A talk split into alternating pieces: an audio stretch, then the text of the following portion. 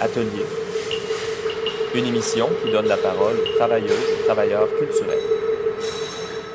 Bonsoir à tous et à toutes, ici Benjamin Gialard pour cette 37e émission d'Atelier, votre magazine radiophonique en art actuel en direct de CIBL Jojage, un territoire Gayengayaga non cédé, aussi appelé Montréal. En entrevue cette semaine, nous parlons avec l'artiste Hannah Claus et le commissaire Guy Sioui-Durand pour parler de l'exposition au Musée d'art de Joliette. Aux chroniques, Gabriel Beck nous présente un tarot du langage avec le jeu de cartes Make Sense et Pascal Tremblay reçoit Mireille Camillé, Ricard Soler-Mayol pour parler d'intersection à La Chapelle.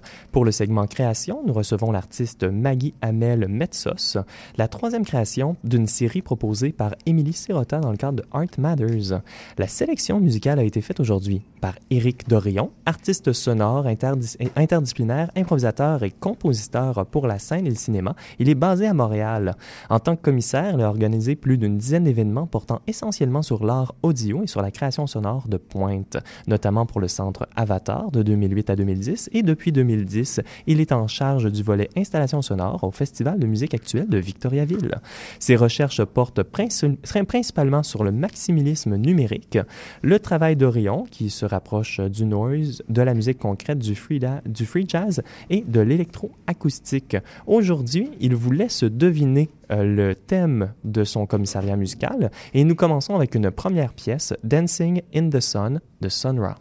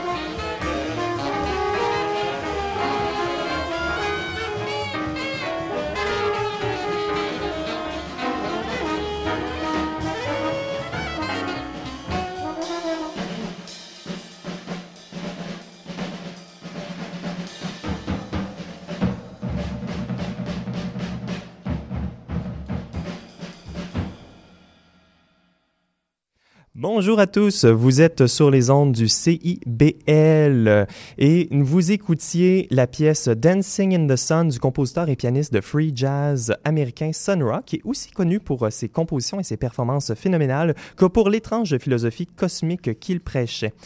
Alors, pour l'entrevue de cette semaine, nous parlons de l'exposition de tabac et de foin d'odeur, là où sont nos rêves, présentée au Musée d'art de Joliette jusqu'au 5 mai. Nous accueillons en studio l'artiste Hannah Claus. Bonjour. Bonjour. Et nous avons au téléphone le commissaire de l'exposition, Guy Sioui-Durand. Guy, est-ce que tu m'entends bien? Très, très bien. Kwewiti, bonsoir à tous. Bonsoir. Oui. Alors, l'exposition en salle regroupe 10 artistes issus de 6 Premières Nations du territoire du Québec. 12 œuvres adaptées du projet Résilient sont également affichées de manière régulière mais aléatoire sur des écrans publicitaires de la ville. Et vous aurez également la chance d'assister à une performance et une visite guidée lors du finissage le 28 avril prochain. C'est une première exposition d'art autochtone pour le Musée d'art de Joliette.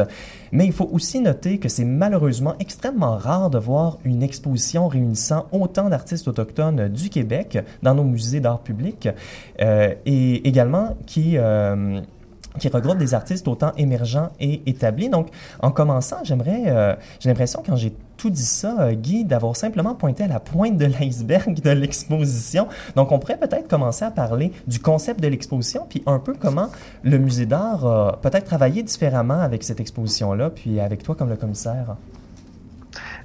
Oui, peut-être introduire l'idée d'une vision globale comme concept de l'exposition et avec un mot-clé, une lettre-clé, celle des territoires. Le Musée d'art de Joliette, vraiment, est un territoire où présentement c'est très à proximité des Atikamekw, donc, mais aussi qu'il y a une région qui a un long passé industriel de tabac. Donc, pour moi, d'évoquer vraiment cette idée des territoires, ça, en prenant l'idée première de tabac, ça voulait dire aussi le territoire et en y ajoutant, et de fond et d'odeur, d'élargir à d'autres territoires où il y a vraiment une superposition des cultures et des présences autochtones partout au Québec. Et là où sont nos rêves, par l'art, les rêves qui s'incarnent par des œuvres d'art contemporaines. Et ça me semblait important parce que il y a un sens concret de territoire, on se rend, et aussi par l'art, donc dans un musée d'art. Et le musée d'art de Joliette, le troisième musée d'importance au Québec, qui s'ouvre une exposition d'art autochtone, c'était une belle occasion pour que, suite à sa rénovation, que les Atikamekw reviennent. Et c'est ce qui s'est passé. Mm-hmm. Donc déjà, on peut parler d'une stratégie globale et pour ce faire, je dois dire un grand merci à un complice, le collectif du commissaire autochtone du Canada, qui avec un projet qui était spécifique pour le Québec, a appuyé cette possibilité d'une exposition collective. Donc quoi de mieux sur le modèle du feu qu'on allume, d'un campement où tous on vient parlementer, partager des récits, des légendes, mais aussi fraterniser d'une exposition collective. Mm-hmm. Et ça, c'est un peu l'idée que le dehors entre au musée grâce à la magie des artistes que j'ai conviés. Ben oui, j'ai convié des artistes de plusieurs des Premières Nations, mais aussi ce que je considère comme étant aussi des amis dont j'apprécie le travail. Donc, je les ai conviés à la magie. Oui, tout à fait. Cette magie-là, on la sent notamment dans le travail d'Anna qu'on a avec nous en studio. Et puis, cette idée-là de l'extérieur qui est invitée à l'intérieur du musée, moi, je crois qu'on le voit vraiment avec la rivière et la présence de la rivière. Donc, en début d'émission, on cherchait à parler un peu de cette rivière-là. Il y a différents noms qui lui sont donnés dans les textes. On retrouve sur le site Internet, on parle de Utaraga Sipi, mais Anna, on parlait justement, avant d'entrer en onde, du nom Kino Sipi, qui t'a été partagé par des aînés de la région. Donc, est-ce que tu peux nous parler un peu de ce travail-là, de travailler avec la rivière et de l'importance de travailler avec cette rivière spécifiquement? Et bien, je pense que l'installation, c'est basé sur un champ pour l'eau. Et puis, j'en ai déjà fait pour une autre exposition. Et quand je suis allée à Joliette pour visiter l'endroit, il y a vraiment la rivière qui passe assez près du musée. Et j'ai pensé que ce serait vraiment intéressant de refaire cette idée, mais c'est toujours propre à une rivière particulière, dans un territoire particulier. Et puis, pour ce faire, ça, c'est l'autre chose. Et c'est ça qui me plaît, c'est de rentrer en contact, collaborer avec la communauté. En partie, je me sens que je suis quelqu'un d'héritage mohawk. Alors, je vais chez quelqu'un d'autre. C'est un peu une façon de se présenter, de se faire connaître, travailler ensemble en collaboration. Et puis... ce que je cherchais, c'est quelqu'un qui avait un champ pour l'eau. J'ai finalement été en contact avec les gens du centre d'amitié autochtone de Lanaudière. Et il y avait quelqu'un qui était intéressé à mon projet. Alors, c'est comme ça que c'est le début, quoi. Oui, donc c'est justement ce champ pour l'eau que tu as traduit, on pourrait dire, par des pastilles flottant dans l'espace, qui se retrouvent dans l'espace de l'exposition. L'eau est extrêmement importante dans cette exposition-là. Guy, le foin d'odeur a besoin d'eau, justement. Donc, est-ce qu'on peut parler justement de cette importance-là de l'eau à travers l'exposition, mais aussi de cette notion du territoire?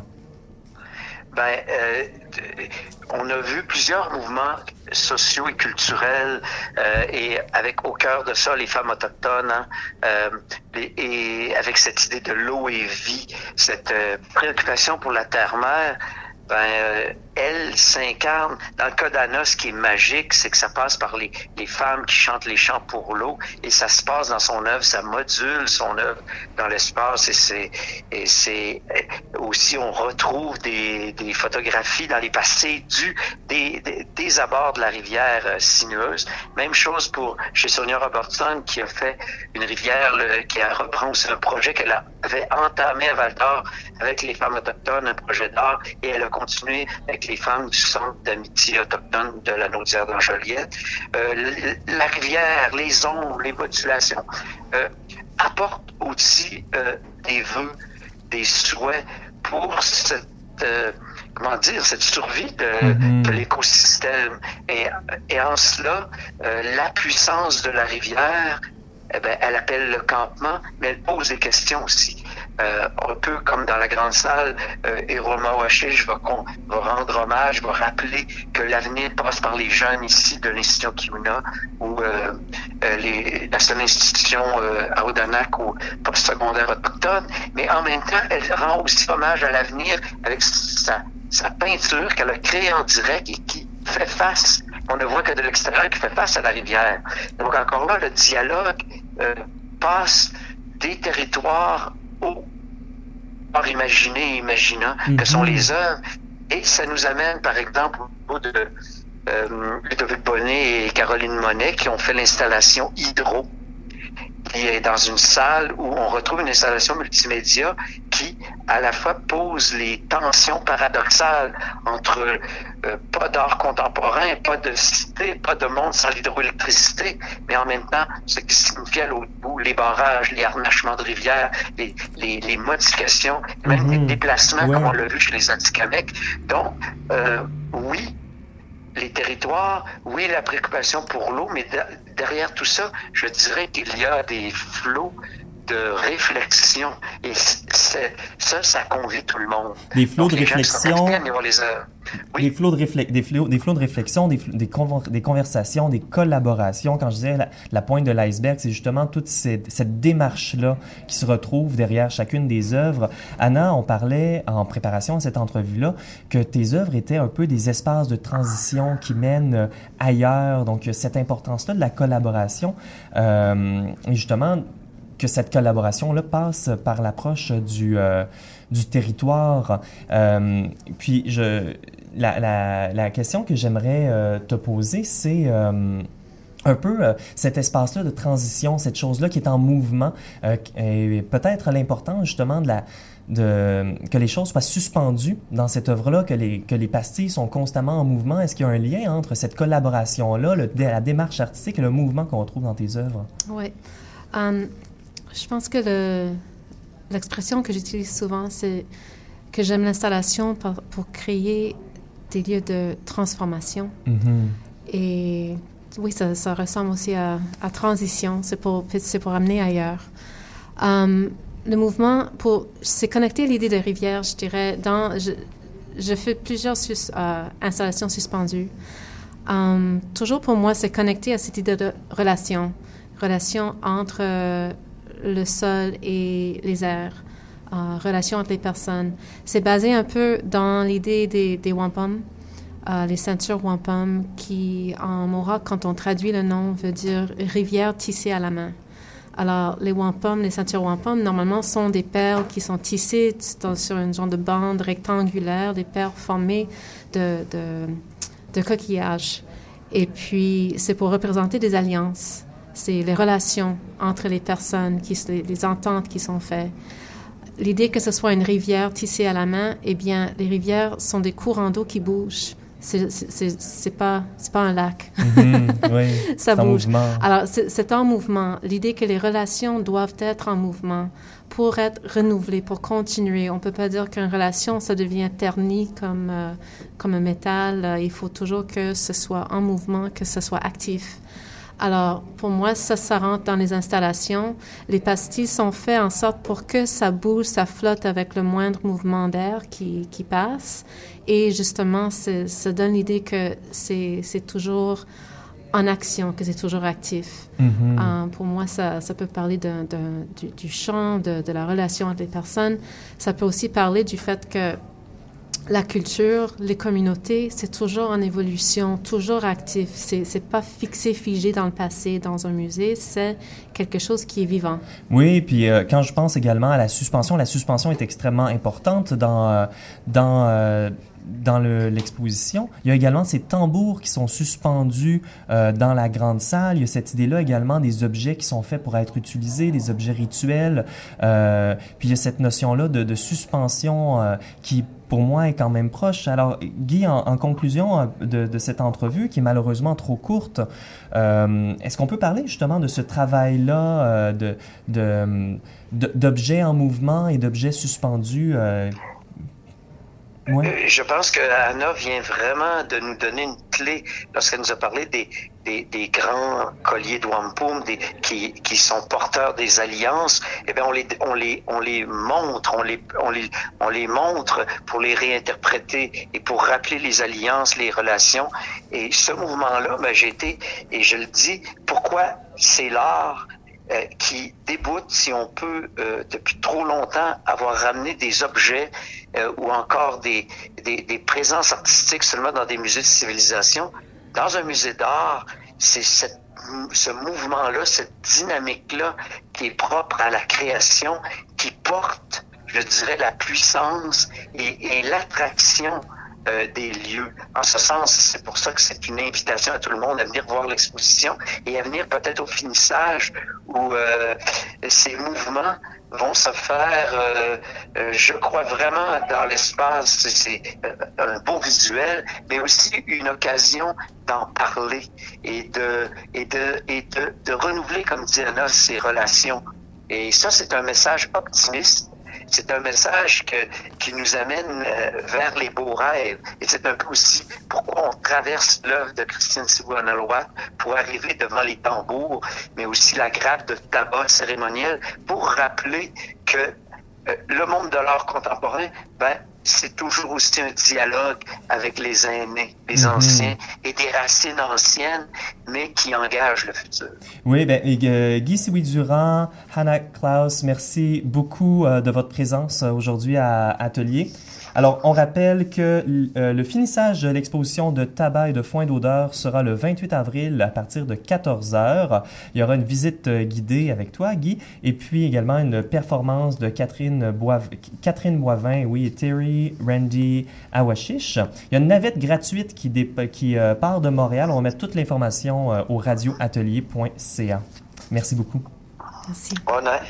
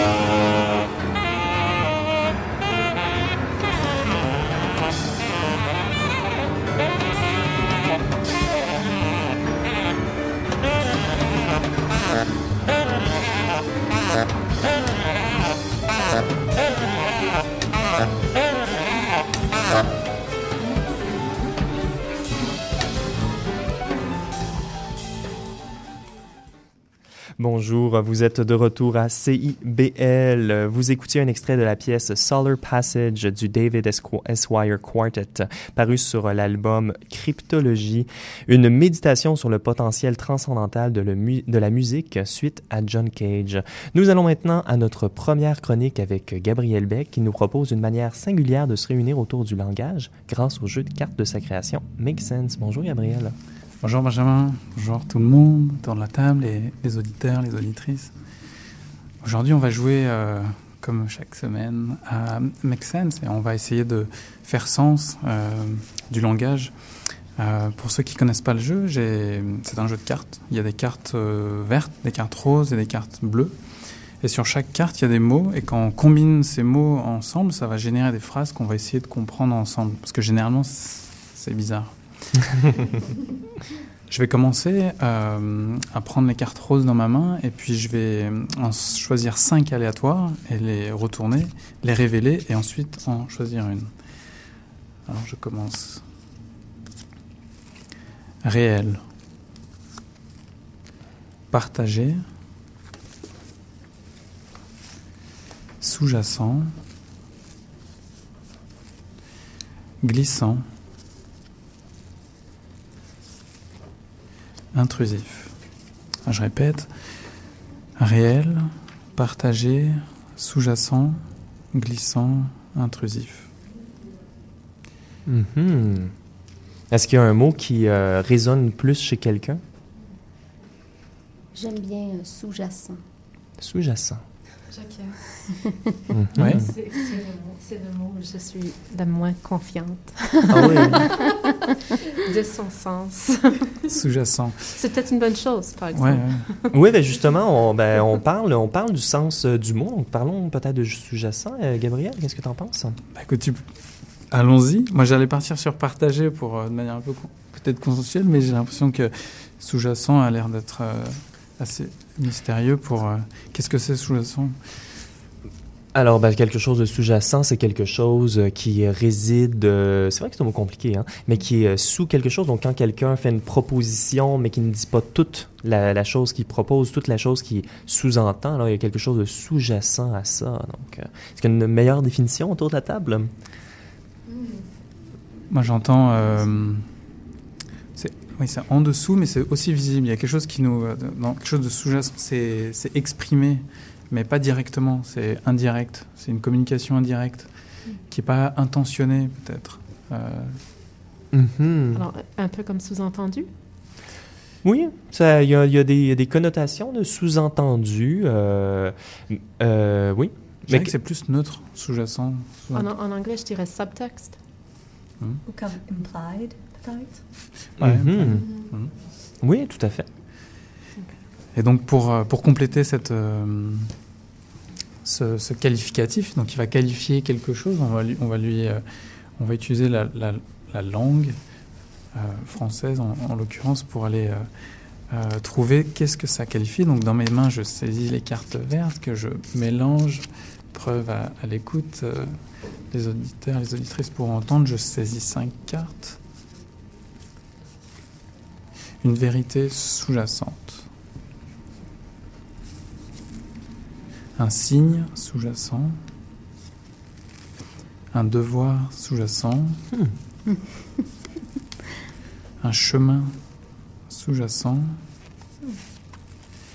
Et une transition sous-jacente. Je répète. Une vérité sous-jacente, un devoir sous-jacent, une transition sous-jacente, un chemin sous-jacent, un signe sous-jacent. Alors j'invite tout le monde autour de la table à faire résonner ces mots et puis... J'irais bien avec le signe. Je sais pas pourquoi. Je trouve qu'un signe, habituellement, c'est... Quand il se manifeste, le signe, souvent, quand il est sous-jacent, c'est qu'il est caché un peu. Mm-hmm. Et ça, je trouve, c'est une drôle de, si je peux me permettre, contradiction. Oui, mais il y a cette idée-là également qu'un signe, c'est quelque chose qui est visible. En sémiotique, un signe, c'est la chose qu'on voit, tandis que le sous-jacent, c'est la chose qu'on ne voit pas. Donc, il y a une opposition. Exactement. Non, en même temps, on parlait de transition tantôt, alors peut-être que c'est un mot plus approprié. Moi, j'aimais bien le devoir sous-jacent. Moi aussi. On pourrait chercher, en fait, devoir. Comment savoir, en fait, comment choisir? Comment choisir entre un devoir sous-jacent et puis un signe sous-jacent? Comment choisir quand on est un groupe autour de la table et qu'on doit avancer, qu'il nous reste 2 minutes pour avancer? La démocratie. Oui, soit la démocratie ou soit le chef du jeu qui décide. Moi j'irais suivre. J'irais écouter ce signe qui a émergé quand on a fait devoir sous-jacent, c'est-à-dire j'ai senti une sorte de... un signe collectif. Un signe sous-jacent à nos clameurs tranquilles. Alors un devoir sous-jacent. Oui, un devoir sous-jacent. Ça a l'air de résonner à... Mm-hmm. Quelque chose de très civil. Est-ce qu'il y a quelqu'un qui a quelque chose à proposer? Oui, Émilie Sirota. Émilie Sirota, oui, c'est moi.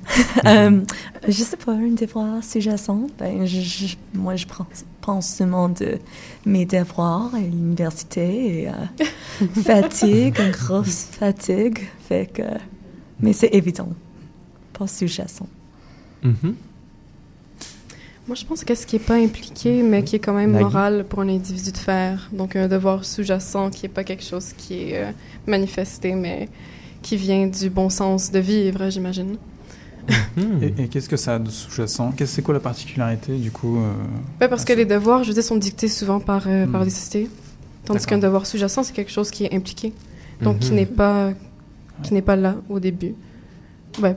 Au début, non, ça n'a aucun sens, mais qui n'est juste pas là. Ou un devoir qui est difficile à reconnaître. Comme... Qui est naturel, peut-être, de reconnaître. Donc, on n'a pas besoin de le nommer. Anna? Moi, je dirais peut-être que c'est peut-être quelque chose qui est... Pas que c'est difficile à reconnaître, mais que si on connaît le protocole, on le connaît. Mais si on est à l'extérieur du protocole, vous ne connaissez pas que ce serait un devoir sous-jacent. Mm-hmm. Oui. Et c'est bien stressante. Je pense que c'est quelque chose de culturel, peut-être, pour follow-up sur qu'est-ce que Miss Claus a dit. Mm-hmm. Mm. Est-ce qu'on conclut avec une carte bleue? OK, partons sur la carte bleue qui va venir donner un point de vue, qui va nous aider à donner un point de vue et conclure cette signification. En temps normal, je pense qu'on aurait passé plus de temps à essayer d'éclaircir ça, mais prenons le risque, dépendant d'un devoir sous-jacent, amplifié par un devoir sous-jacent, l'odeur d'un devoir sous-jacent, le regard d'un devoir sous-jacent. C'est multisensoriel. Hein? Ouais. Héritant d'un devoir sous-jacent. Ben, l'odeur. Mais le regard aussi. L'odeur et le regard. Ouais. Le regard d'un devoir sous-jacent. L'odeur d'un devoir sous-jacent. Héritant d'un devoir sous-jacent. J'ai comme l'impression que l'odeur va dans la même lignée que le reste de la phrase qu'on avait commencé à construire, parce qu'une odeur, c'est quelque chose de très subtil. Le devoir sous-jacent aussi semble quelque chose de quasi imperceptible. Ben, peut-être pas quasi imperceptible, mais de moins perceptible, justement par son aspect sous-jacent. Oui, peut-être pas perceptible par tout le monde également. Oui. Moi, je crois que je serais parti sur héritant. Il y a quelque chose qui m'a excité là, dans cette idée. Comme si j'allais recevoir de mes ancêtres un devoir, mais qui n'est pas celui de la société, c'est un autre devoir, un devoir invisible, c'est pas quelque chose à reconnaître. C'était une libre improvisation de l'utilisation du jeu Make Sense. Fantastique. Merci tout le monde autour de la table d'avoir contribué à ces significations. Merci. Alors, à venir à Atelier, la chronique de Pascal Tremblay, le segment Création avec l'artiste Maggie Hamel-Métsos et la commissaire Émilie Sirota.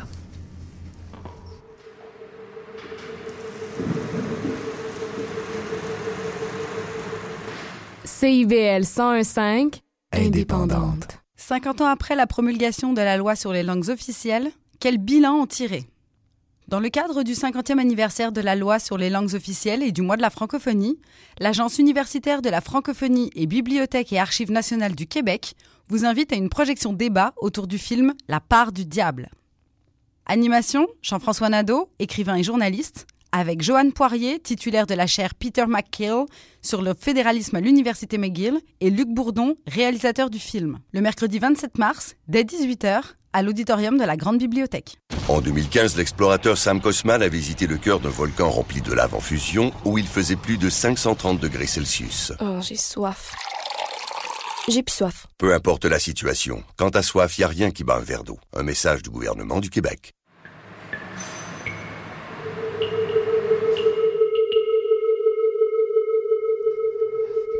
Bon retour sur les ondes d'atelier à CIBL, votre émission sur le travail culturel. Mon nom est Benjamin Gialard et vous pouvez réécouter toutes nos émissions au radioatelier.ca. Ce soir, pour la chronique de Pascal Tremblay, nous sommes en compagnie de Mireille Camillé et de Ricard Soler-Mayol. Bonjour à tous deux. Bonjour. Et Pascal également est là. Bonsoir. Bonsoir Pascal. Bonsoir. Alors... Mireille, Ricard, vous partagez la mise en scène et la dramaturgie du spectacle Intersection qui sera présenté au Théâtre La Chapelle du 3 au 13 avril. Pascal, peux-tu nous en parler un peu davantage? Oui, tout à fait, Benjamin. Puis j'aimerais d'ailleurs savoir autour de la table s'il y a des gens qui ont déjà été traversés par un sentiment de révolte. Oui. Bien sûr. Oui. Oui, hein, je pense que c'est quand même quelque chose qui est très actuel. Hein. On se rappellera de certains événements ici à Montréal qui se sont passés il y a quelques années. Et je me demandais aussi si vous étiez déjà interrogé sur ce que pouvait signifier ce sentiment-là pour une personne qui vit, exemple, à Téhéran, à Tunis, à Taipei ou bien à Barcelone. Hein? Parce que, eh bien, c'est cette rencontre que nous proposent Mireille Camillé et Ricard Soler-Mayol avec le spectacle Intersection. Donc, il va y avoir 5 protagonistes qui vont être réunis pour une première. Alors, 5 protagonistes qui étaient aux premières loges, du mouvement certains mouvements citoyens majeurs comme la Révolution verte à Téhéran en 2009, la Révolution tunisienne à Tunis en 2011, les indignés à Barcelone en 2011 et le Printemps érable à Montréal en 2012 et aussi le mouvement du tournesol à Taipei en 2014, mouvement que je ne connaissais pas bien personnellement. Donc, tout ça va être réuni en un seul et même lieu qui est le Théâtre La Chapelle tout bientôt. Et bien évidemment, j'avais des questions à vous poser, chers créateurs, duo de créateurs. Donc, je vais me lancer avec une première question maintenant que les bases sont un petit peu établies. Comment vous avez procédé justement pour faire votre sélection de ces 5 intervenants-là qui sont réunis dans le contexte d'intervention? Bien, en fait, Ricard et moi, on a eu cette idée... de réunir sur scène des acteurs en téléprésence, donc qui sont en direct par Internet.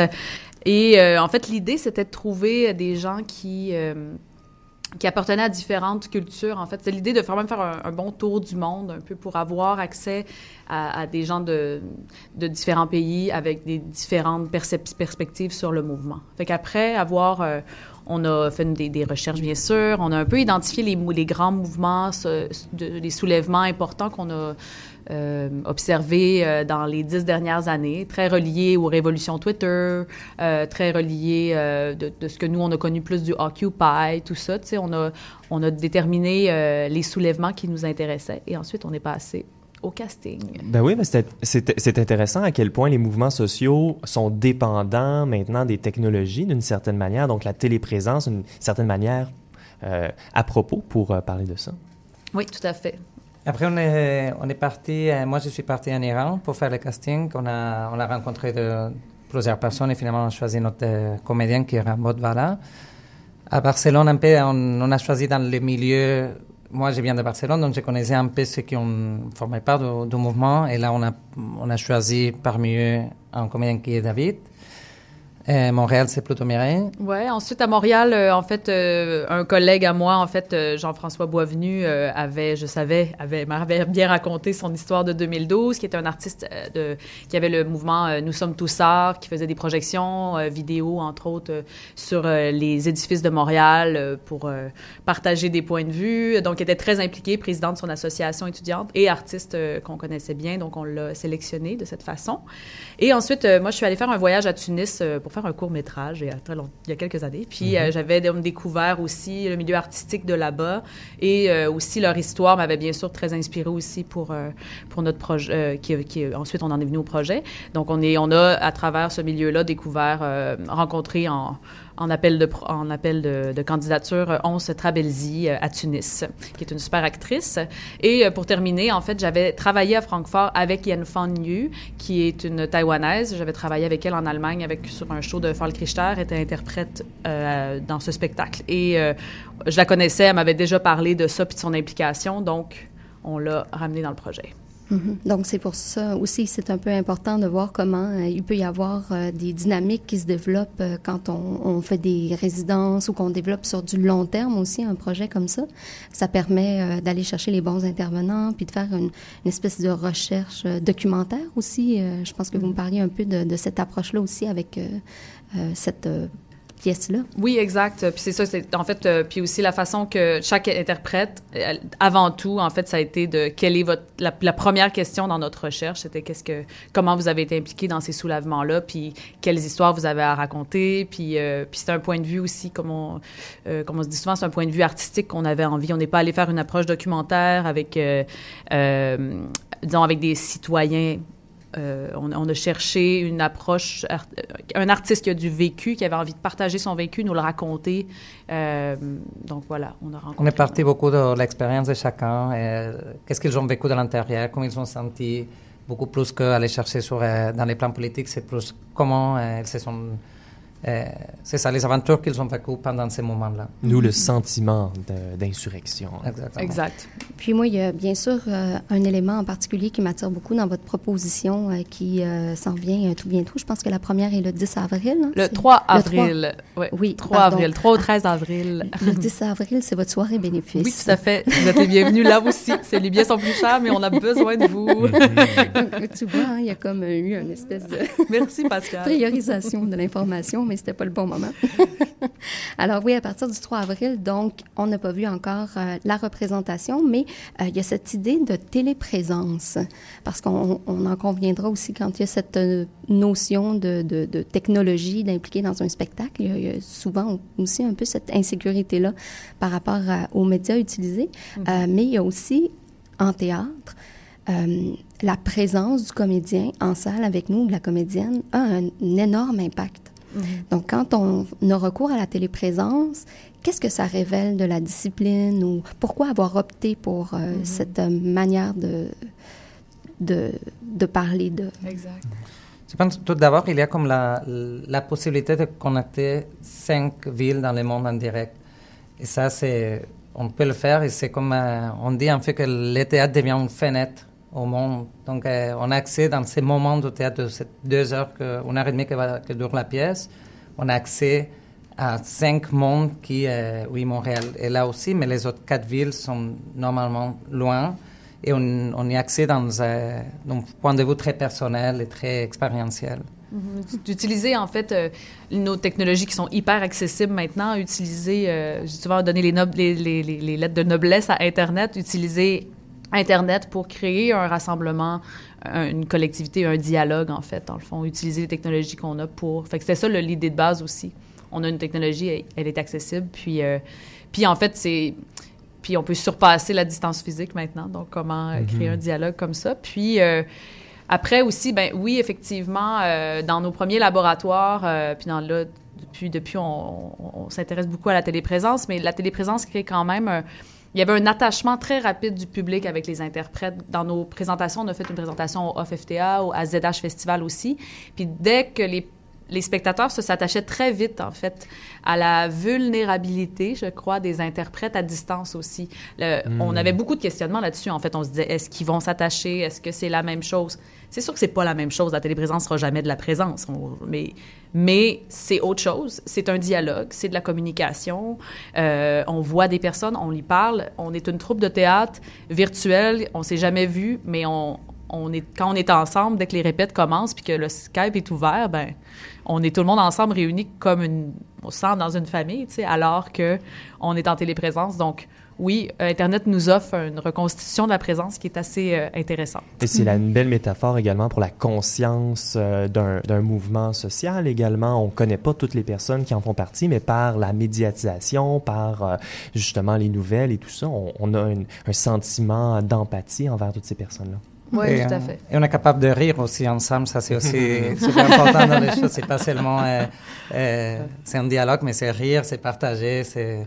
Il y a beaucoup de moments d'humour aussi dans les shows. Mm-hmm. Oui, ben c'est... non, ça doit quand même offrir une belle porte d'entrée, justement, d'avoir la possibilité d'échanger comme ça, parce qu'on se rend compte aussi qu'il y a une manière de faire de la diffusion aussi de ces événements-là. Des fois, il y a des groupes Facebook qui se font et après ça, on se rend compte du rassemblement qu'il peut y avoir dans une ville par la suite, mais ces personnes-là, au premier abord, se sont pas rencontrées dans des réunions... dans les sous-sols. Tout à fait. Exact. Il y a le côté parfait. Puis, ma dernière question serait par rapport à votre plus grand défi rencontré lors de... horaires de répétition! Clairement. On se réveille à 6 heures du matin pour commencer. On répète à 6h30, 7h parfois, parce que le décalage horaire avec Taïwan, c'est 12 heures, parfois 13 heures. Donc, ça nous oblige à tous de... elle aussi, surtout Taïwan, qu'elle doit travailler tard dans la nuit, nous tôt le matin ou à l'envers. Et elle, c'est ça, elle répète comme de 8 heures à minuit, puis là, ben, elle a bien négocié de finir à minuit, mais on aurait vraiment aimé ça qu'elle termine toutes les répètes à 2 heures du matin pour que nous, on travaille dans des heures normales. Même dans les présentations à la chapelle, on aura un comédien qui va jouer à 4h30 du matin. Ah, parce que la représentation, ça va être à 20h ici, donc... Avec lui, pendant 2 semaines, il joue à 4h du matin à Téhéran. Fait que c'est quelque chose aussi là-dedans aussi. C'est sûr que le public, quand Ramba nous révèle l'heure qu'il est dans son pays, puis qu'il est en pleine nuit, puis il ne faut pas parler fort à cause des voisins, c'est sûr que ça crée une sorte d'empathie, une relation privilégiée qui se passe entre le public et Ramba à Téhéran. Mm-hmm. Mm-hmm. Donc, on rappelle qu'on parlait du spectacle Intersection qui sera présenté du 3 au 13 avril à La Chapelle. Puis il y a une soirée bénéfice, c'est ça? Oui, exactement. Le 10 avril, il y a la soirée bénéfice pour la compagnie. Donc, c'est un bon moment pour y aller. Exact. Hein? On a besoin de support pour vivre cette grande aventure. Exact, il y aura un cocktail dînatoire. Le spectacle, en fait, va être présenté et ensuite un encamp. Alors, ça va être super le fun. C'est Simon Boulris et Sariane Cormier, nos présidents d'honneur. Et vous allez trouver toute l'information sur le site de La Chapelle. Et il y a aussi une rencontre avec le public le 5 et le 9 avril après le spectacle. Donc, c'est toujours très intéressant après de discuter avec les créateurs et les participants pour avoir plus de détails quand au show. Ben, merci beaucoup d'avoir parlé avec nous aujourd'hui. On va maintenant à notre segment création, le 3e d'une série de 4 associé avec le festival Art Matters. Alors, nous accueillons en studio aujourd'hui Maggie Hamel-Métsos, l'artiste. Bonjour Maggie. Bonsoir. Et puis, la commissaire Émilie Sirota. Donc, Émilie, tu as mis sur pied cette programmation artistique pour le festival Art Matters. Est-ce que tu peux nous parler un peu plus de ce projet-là? Oui. Fait que Art Matters, c'est un festival annuel qui présente des œuvres d'étudiants de l'Université Concordia. Dans le cadre de cette édition, j'ai fait le commissariat d'une soirée de performance titrée « The Suffocating and Practical Desire to Name ». Mon événement a eu lieu vendredi dernier, le 15 mars, à La Chapelle Loyola, mais le festival et ma série des segments création continuent. Mm-hmm, oui, j'ai eu la chance d'y être. C'était surprenant. Hey, merci. Ben, aujourd'hui, moi, je vous présente Maggie Hamel-Métsos, une artiste multidisciplinaire qui fait actuellement son bac à l'Université Concordia et qui a participé à The Suffocating and Practical Desire to Name. Maggie a un travail artistique qui se développe de manière in situ et ses œuvres peuvent être vues à travers la ville, où elles occupent de manière permanente des lieux tels que la façade de l'édifice Hervé de Concordia. Dans le cadre de mon projet, Maggie et son collaborateur Julien Racine ont créé une composition sonore pour orgue. Cette création est ensuite imprimée sur des feuilles de papier afin de faire pousser des spores de champignons dessus. Mm-hmm. Travaillant avec le musicien Steven Dorman, ce qui restait des feuilles à la fin pressées sur est devenu une partition musicale. Mais malheureusement, l'orgue de La Chapelle a cessé de fonctionner la veille de la soirée de performance. Nous espérons trouver une nouvelle chapelle dans laquelle diffuser l'œuvre ce printemps. En attendant, voici un extrait de l'œuvre pré-enregistrée.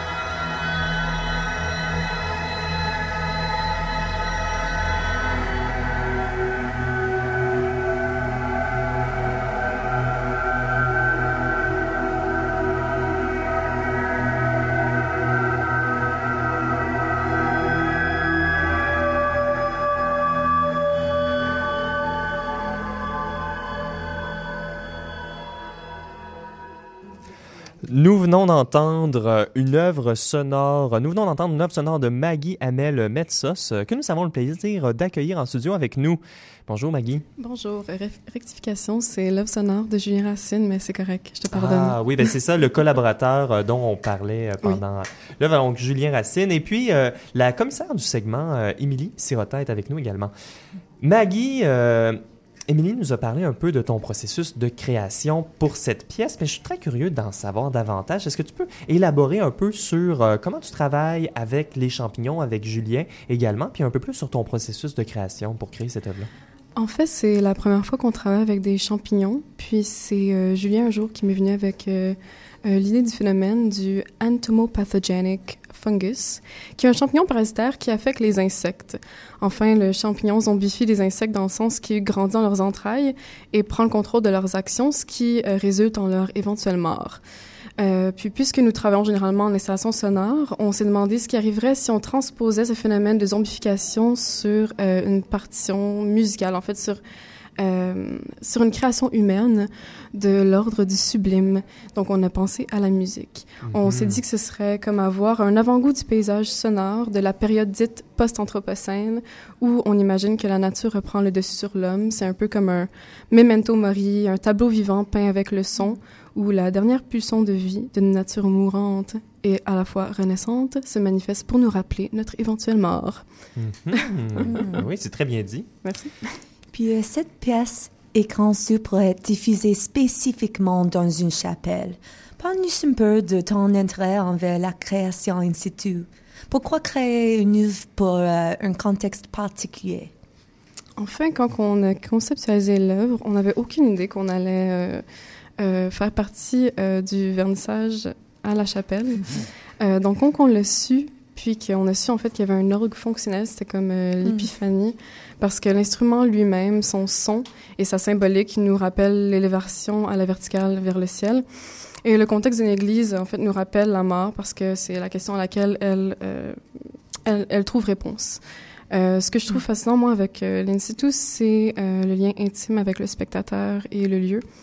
Quand que je vois une œuvre en galerie, à moins que ce soit comme un environnement immersif ou recréé, j'ai comme l'impression que je retrouve plus rarement l'élément de la destinée, que je dois voir cette œuvre-là à ce moment-là de ma vie. Tandis qu'avec l'œuvre in situ, je trouve que, étant donné qu'elle s'inscrit dans son contexte, elle ne peut être vécue ailleurs, et donc il faut y être, c'est comme un événement spécial de notre vie, qui existe seulement dans un espace-temps, ce que je trouve à la fois très poétique et romantique. Mm-hmm. Mm. Oui, ça va rejoindre justement là où la spectatrice ou le spectateur qui rencontre ça. C'est une constellation, les étoiles sont alignées pour... Oui, exactement. Puis je trouve ça... Ouais. Moi, je vis pour ces moments-là, en fait. Mm-hmm. J'essaie de les créer, en fait, c'est ça, c'est que j'essaie de trigger ces moments-là. De destinée. Fait que je joue un peu à Dieu. Ouais, ben c'est intéressant qu'on parle justement de Dieu, puis d'événements qui nous emplit d'un pouvoir plus grand que nous, parce que un orgue, c'est un instrument qui a été créé pour faire ça. C'est de la grosseur d'une maison, c'est le plus grand instrument au monde. Mais tu nous parlais justement que tu n'étais pas intéressée par l'apprentissage technique nécessairement de cet objet-là. Est-ce que tu peux nous parler un peu de ce rapport-là à la création musicale? Puis qu'est-ce que tu fais dans ton travail artistique? En fait, moi, mon rapport à l'orgue, c'est un rapport qui est tout nouveau. Donc, j'ai un peu touché les notes de l'orgue de la chapelle Loyola. Puis enfin, ce qui est intéressant, c'est que l'orgue était désaccordé. Donc, certaines notes que Julien trouvait des fois avaient une dissonance incroyable et comme des corps de ton, puis des trucs qui avaient comme pas vraiment de sens, mais qu'au final, ça avait beaucoup plus de sens que de simplement suivre une structure musicale et d'y aller vraiment avec, en fait, l'instrument qui se présente devant nous et qu'est-ce qu'il a à nous offrir à ce moment-là, tu sais. Puis, après ça, quelles sont les possibilités, quelles sont les voies qu'on peut prendre avec cet instrument? Oui, j'adore cette pièce. Puis moi, j'adore que cette pièce est le résultat d'un processus très méticuleux et calculé, je sais, mais qui intègre un élément si imprévisible que la croissance des spores de champignons. Est-ce qu'il y avait comme des surprises ont émergé lors de ton processus de création? Je vais avouer que c'est ma partie favorite aussi, l'espèce d'élément imprévisible du champignon. Comme au début, on s'était vraiment pas rendu compte que ça allait être ça l'élément le plus intéressant. Mais en fait, c'est que l'artiste abandonne une partie du pouvoir créatif au profit d'un autre organisme vivant, ce que je trouve qui est un acte quand même empathique et comme anthropocentrisme. Donc, on interprète réellement l'action du champignon jusqu'à le considérer comme un collaborateur, en fait. C'est à peine si on le met pas. En fait, on devrait peut-être le mettre dans la liste de collaborateurs. Mm-hmm. Ouais, ça serait quand même drôle. Puis, on essaie d'être le plus impartial possible pour laisser le processus parler à la place de notre entêtement. Et au final, le projet nous surprend nous-mêmes et à chaque fois qu'on va le recréer, en fait, dans le futur, le résultat va toujours être différent. Puis, dans ce sens, il est en constante transformation. La plupart du temps, nos installations sonores, ils ont comme cette force extérieure qui fait abstraction du contenu, puis qui le modifie. Le son devient vivant et aussi perméable que nous, les humains. Puis même la silence de l'orgue brisée, on avait... Oui, en fait, l'orgue qui brise prématurément, c'était comme une performance, mais juste pour nous. On a vécu la fin de notre œuvre prématurément, puis même ça, c'était quelque chose... en tout cas, moi, émotionnellement, ça m'a brisé le cœur, mais en même temps, c'est... Je sais pas, c'est une expérience, c'est comme... Mais on lance tout de même l'appel si un auditeur ou une auditrice possède un orgue ou connaît un orgue et qui aimerait recevoir Maggie Hamel-Métsos et Julien Racine, l'appel est lancé, on est à la recherche, on est très intéressé à entendre parler de votre orgue. Maggie Hamel-Métsos, justement, merci encore pour ta présence, d'avoir partagé ton travail avec nous ce soir. Merci de m'avoir invité. Et puis, pour ceux et celles qui veulent en apprendre davantage sur ta pratique, Maggie, on va mettre un lien sur notre site Internet au radioatelier.ca. Émilie Sirota, merci beaucoup. Merci. On te retrouve la semaine prochaine pour la dernière création de ce segment de 4. C'est ce qui va mettre fin à cette 37e émission d'Atelier. Chers auditeurs et auditrices, merci d'avoir été des nôtres. Si vous voulez en apprendre davantage sur tous les sujets que nous avons traités aujourd'hui, je vous invite à visiter notre site Internet au radioatelier.ca. Nous sommes également sur presque toutes les plateformes de balado-diffusion ainsi que sur Facebook et Instagram. Je vous rappelle que vous pouvez contribuer et participer à notre émission de radio. Nous vous invitons à rejoindre l'équipe à titre de chroniqueur, metteur en ondes, réalisateur, artiste, etc. D'ailleurs, j'aimerais remercier toute l'équipe qui a rendu possible l'émission ce soir, particulièrement Guéchan Armand Daris à la mise en onde, Michel Lacombe et Pascal à la coordination. Le segment commissariat musical a été fait cette semaine par l'artiste, compositeur, improvisateur et commissaire Éric Dorion.